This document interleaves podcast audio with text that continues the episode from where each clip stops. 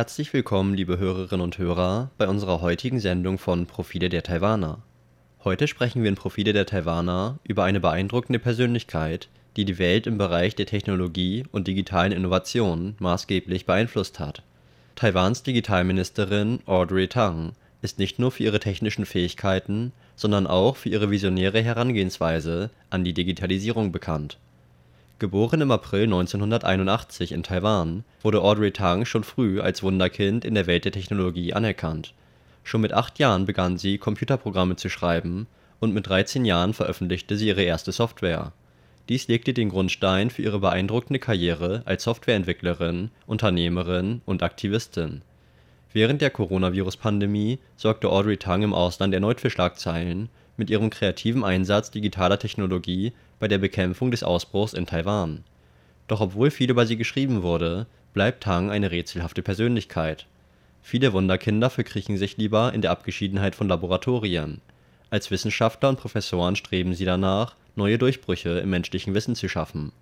Doch Tang, die bereits als Kind ein berühmtes Computergenie war, beschloss als Erwachsene in die Welt hinauszugehen und eine aktive Rolle als Verändererin zu übernehmen Zunächst half sie Taiwans Demokratiebewegung bei der Fertigstellung zahlreicher Open-Government-Projekte, was ihr anschließend eine Einladung einbrachte, der Regierung beizutreten. Als lautstarke Verfechterin der direkten Demokratie strebt sie danach, als Kommunikationskanal zwischen der Regierung und dem Volk zu fungieren.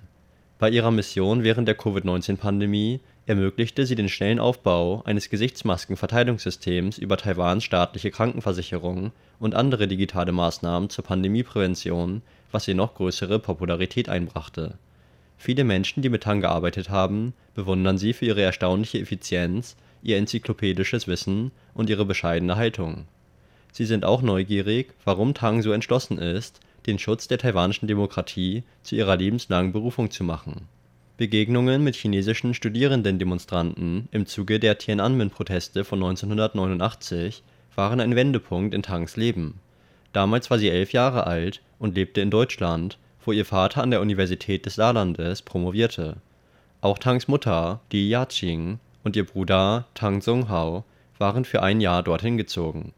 Tangs Vater ist ein erfahrener Journalist, der früher als stellvertretender Chefredakteur bei der China Times, damals eine große Zeitung in Taiwan, arbeitete.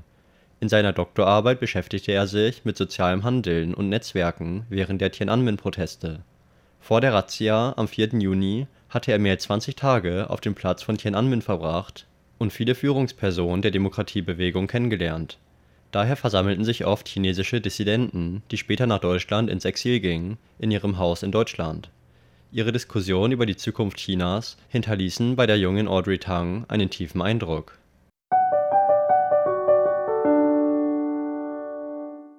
Da Tang bereits viel reifer war als ihre Altersgenossen, wurde sie in der Schule in Taiwan häufig von ihren Klassenkameraden gemobbt. Die Situation war so schlimm, dass sie sich vorübergehend weigerte, zur Schule zu gehen und sogar über Selbstmord nachdachte. Ihr Vater glaubt, dass das Jahr, das Tang an der Albert-Schweitzer-Grundschule in Saarbrücken verbrachte, einen Heilungsprozess darstellte. In Taiwan hatte Audrey eine Klasse übersprungen.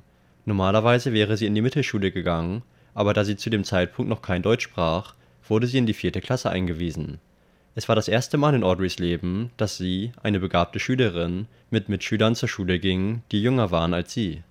Sie war überrascht, dass die deutschen Schüler weitaus reifer waren als ihre taiwanischen Kommilitonen und dass sie einander respektierten.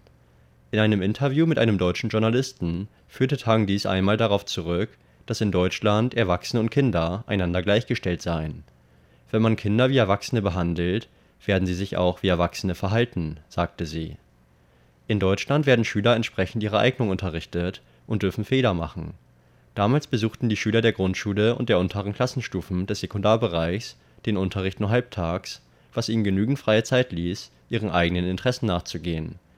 Dies und andere Besonderheiten des deutschen Bildungssystems, wie etwa die Bedeutung, die den Rechten benachteiligter Schüler beigemessen wird, hatten großen Einfluss auf Tang und ihre Eltern, als sie sich später in der alternativen, experimentellen Bildung in Taiwan engagierten im Umgang mit Kindern muss man bescheiden sein, betonte Audrey Tangs Vater, Tang Guanghua. Eltern müssen zulassen, dass ihre Kinder sie herausfordern und eine Denkweise annehmen, die sich am besten mit dem berühmten Ausspruch von Sokrates beschreiben lässt: Ich weiß, dass ich nichts weiß. Eltern können ihren Kindern helfen, ihre Gedanken und Ideen zu klären, indem sie im gemeinsamen Dialog kontinuierlich eindringliche Fragen stellen und beantworten. Während ihres Aufenthalts in Deutschland war die Familie Tang beispielsweise einst in eine heftige Debatte über die Notwendigkeit des Schulbesuchs verwickelt. Audrey und ihr Bruder Zhonghao führten einige Hauptgründe auf, warum sie es für nicht nötig hielten, zur Schule zu gehen. Dazu gehörten langweilige Lehrpläne und die Tatsache, dass die Deutschkenntnisse der Geschwister bereits gut genug waren, um den Alltag zu meistern. Sie hatten sogar einen Stundenplan und Lernziele für das Selbstlernen zusammengestellt. Tang Guanghua und Li Yaqing suchten Unterstützung und sprachen mit Universitätsprofessoren, Lehrern und Bildungsexperten. Am Ende akzeptierten die Kinder, dass sie zur Schule gehen müssen, weil in Deutschland Schulpflicht besteht. Ein anderes Mal erwischte Tang Guanghua seine Kinder beim Computerspiel. Er befahl ihnen aufzuhören, was ihren lautstarken Protest hervorrief. Audrey und ihr Bruder argumentierten, dass ihr Vater keinen Grund hatte, sich dem Spiel zu widersetzen, da er keine Ahnung hatte, worum es ging. Nachdem er herausgefunden hatte, dass das Spiel namens Civilization recht lehrreich war, lehnte er es nicht mehr ab.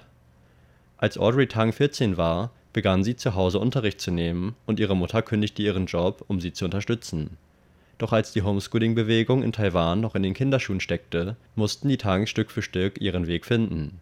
Die große Wende kam, als sie mehrere Menschen trafen, die sich für die Bildungsreform engagierten. Unter ihnen war Yang Wen-gui, Gründer der Nurturing Giftedness International Foundation, der zu dieser Zeit als Dozent an der University of Taipei tätig war. Er traf Audrey Tang zum ersten Mal, als sie erst neun Jahre alt war, und wusste sofort, dass sie sich von einem durchschnittlichen Kind unterschied. Da das anhaltende Mobbing in der Schule sie traumatisiert hatte, war sie für ihr Alter außergewöhnlich reif, was sich in ihren Fragen zeigte. Warum muss ich zur Schule gehen? Warum streiten Menschen? Warum sterben Menschen? In den 1990er Jahren engagierten sich Tang Guanghua und Li Yaqing persönlich für die Bildungsreform, da ihre Kinder negative Erfahrungen mit dem etablierten Schulsystem hatten und alternative Ansätze brauchten. Die ganze Familie beteiligte sich sogar an Straßenprotesten die Reformbefürworter waren unzufrieden mit der einseitigen Fokussierung des Schulsystems auf Noten und den Aufstieg in wettbewerbsintensive weiterführende Schulen. Taiwanische Teenager gehen den ganzen Tag zur Schule und die große Mehrheit schultert dann ihre Schultaschen und schleppt sich in die Nachhilfeschule.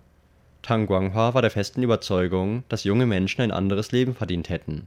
Viele Menschen lobten Tang Guanghua dafür, dass er ein Genie hervorgebracht hat, aber er glaubt, dass angeborene Begabung zweitrangig ist als Vater ist er stolz auf die gutmütige, einfühlsame Persönlichkeit seiner Tochter. Er erinnert sich lebhaft an eine Episode während einer Wanderung, als die achtjährige Audrey sah, wie ein anderes Kind absichtlich ein Spinnennetz zerstörte, in dem sich eine Spinne befand. Audrey brach in Tränen aus und weinte laut, während sie versuchte, den Täter anzugreifen. Als er von der Seitenlinie aus zusah, erkannte Tang Guanghua, dass Audrey sehr empfindlich auf den Schmerz anderer Lebewesen reagierte Viele Jahre später fragte er sie, warum sie das kleine Tier so gern beschützen wollte. Sie antwortete, dass sie Schmerzen verspüre, wenn sie Zeuge von Ungerechtigkeit werde. Als die Spinne angegriffen wurde, fühlte es sich an, als würde ich angegriffen werden, deshalb wollte ich es schützen, erklärte sie ihrem Vater. Für Tang Guanghua sind eine fürsorgliche Persönlichkeit und ein altruistischer Geist wichtigere Werte im Leben als Talent, Einkommen und sozialer Status das ist wahrscheinlich der Grund, warum Audrey Tang sich später aktiv am Aufbau von Open-Source-Gemeinschaften wie der taiwanischen Hacker-Community Giove beteiligte, mit dem Ziel, Regierung durch digitale Tools transparenter und rechenschaftspflichtiger zu machen. Und damit endet auch schon unsere heutige Sendung von Profile der Taiwaner über die taiwanische Digitalministerin Audrey Tang. Vielen Dank fürs Zuhören. Am Mikrofon war Lukas Klipp